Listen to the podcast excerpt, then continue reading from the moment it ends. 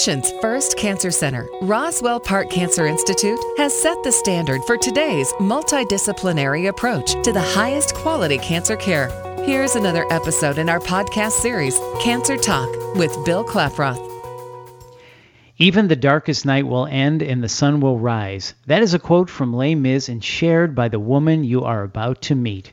Mary Best is a cancer survivor. She is a guest blogger for Roswell Park Cancer Institute, and she's going to share her story and experience as a cancer survivor.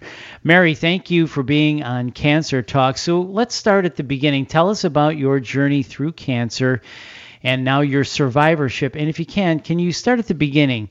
Tell us about your diagnosis and take it from there.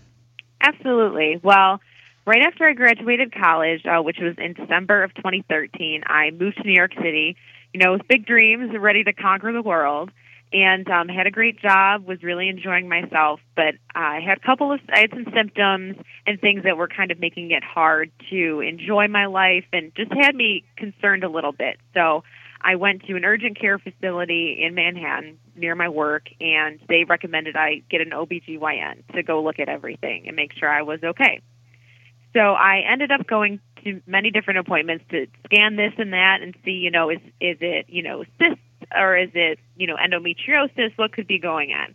So what happened was I was went through a couple of ultrasounds and my doctor, she's incredibly friendly and just very honest, and I really liked her. She recommended we do a laparoscopy, which is just a easy surgery where they make very small incisions and send a scope camera in to look at everything.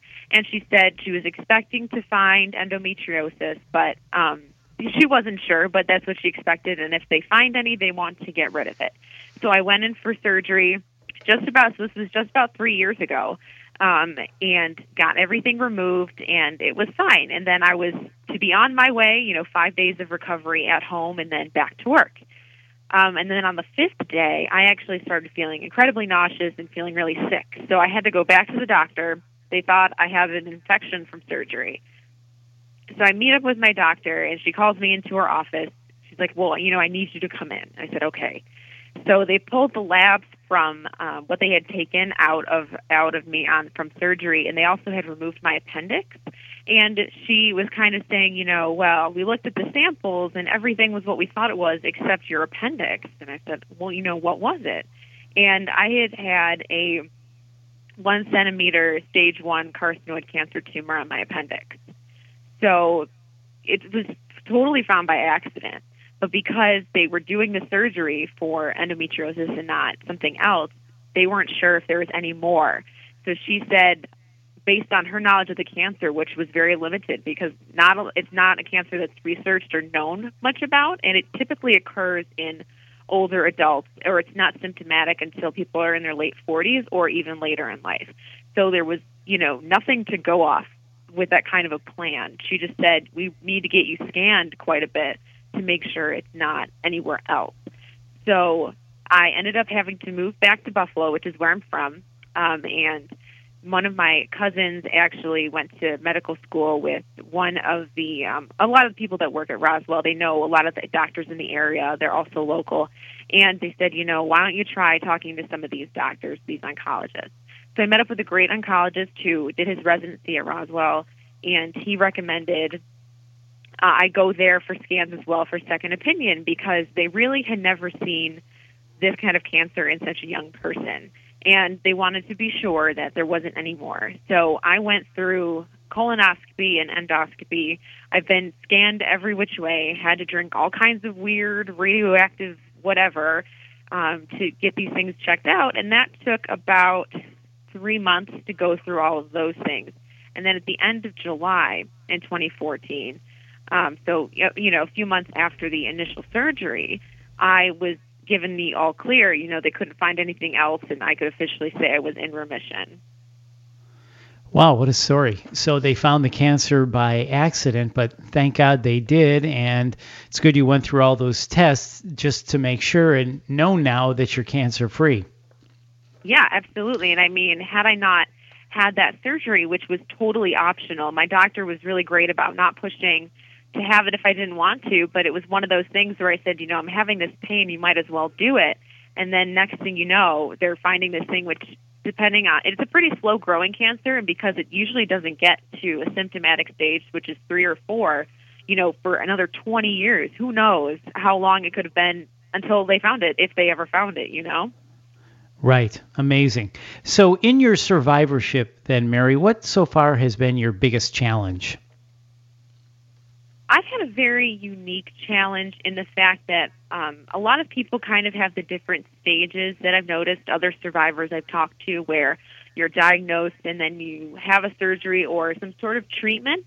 But for me, I found out I had it after it was already gone. So I had to grapple with like the whole, you know, the emotional side effects of being told that you have cancer and what that kind of does to you and how you think about your life but then also all this fear where all of a sudden, you know, you didn't just have it and we got rid of it. It might not be over.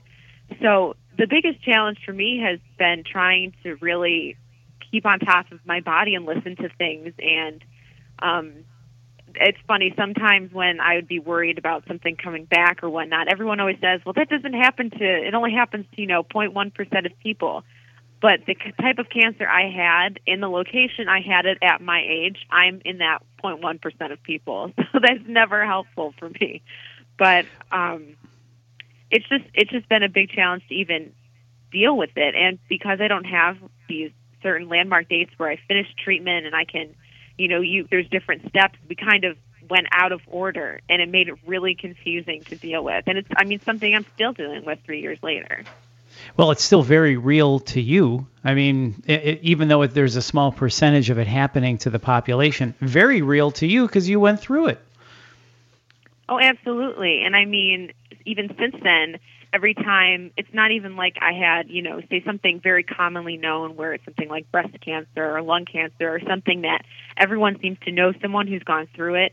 But every single person I had to tell or needed to know, I have to then go and explain this disease that until I got it, I didn't know what it was. You know, I'd never heard of it. So there's that whole other layer where people are like, "Is that even real? What is it like?" And it's just so it made it so confusing.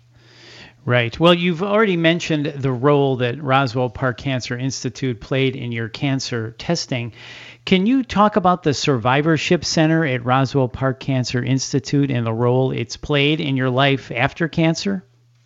Sure. Well, the funny thing is, is I had been, I had gone uh, for many appointments for the different scans and consultations, and I loved my team of doctors at Roswell, and they had offered up to me a chance to attend uh, a neuroendocrine tumor patient conference, which they have every year, um, and that's the type of tumor that I had had. So I was so excited to finally connect with people that were going to understand what I was going through. But what I did not really connect was all of the other people who typically get diagnosed with what I have are, like I had said earlier, you know, later in adulthood and are usually much older. So I walked in this room and I was the youngest person by at least 20 years. No offense to the other patients in there, but it was impossible to relate to the same situations because just nobody had, you know, been my age when they went through it and it it's so different when it happens to you when you're a young adult. I had my mother with me and they all were asking, asking my mom how she was doing in her treatment, and they thought I was the caregiver, and it was just so weird. So then I had called Roswell um, to be like, you know, is there some counseling or some services that I can take advantage of because I was having a lot of trouble dealing with this, and I wasn't really finding many other people that I could relate to. So then I ended up getting sent around a couple times via phone, and I heard about their young adult program, and I went to a couple of events. They have social events and a support group meeting. So I went to a couple social events. And even though they were really fun and you're meeting some new people, nobody's really talking about their experience because you're there to kind of enjoy yourself. But then I went to a support group meeting, and it took a little while for me to really open up because it's a bunch of strangers, and you never know if people are going to judge you or what's going on. But I've met all these phenomenal people. I've been going for just over a year now, pretty regularly to all the events and the support group meetings, um, which are now held in the Survivorship Center, which we're you know all thrilled to be there every once a month. It's just been really wonderful to be able to connect with all these other people, and it's you know, now they're not just other people from my group. Everybody's becoming friends.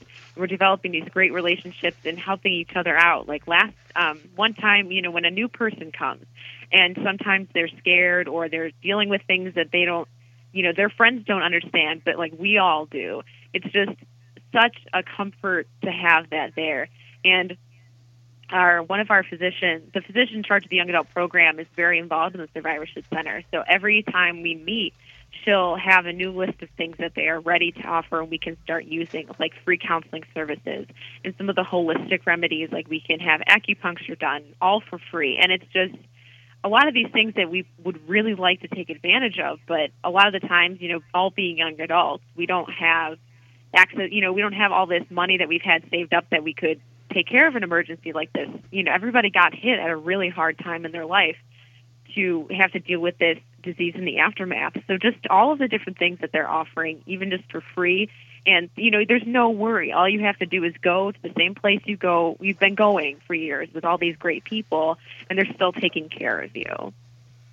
So the Survivorship Center has become a major benefit to you in your life after cancer. So thanks for sharing all of the great things they do there at Roswell Park Cancer Institute. And Mary, we're happy you're cancer free. And thank you so much for sharing your story today. And if you want to see Mary's blog, just hop on over to roswellpark.org. That's roswellpark.org. Mary, thanks again. You're listening to Cancer Talk with Roswell Park Cancer Institute. I'm Bill Klaproth. Thanks for listening.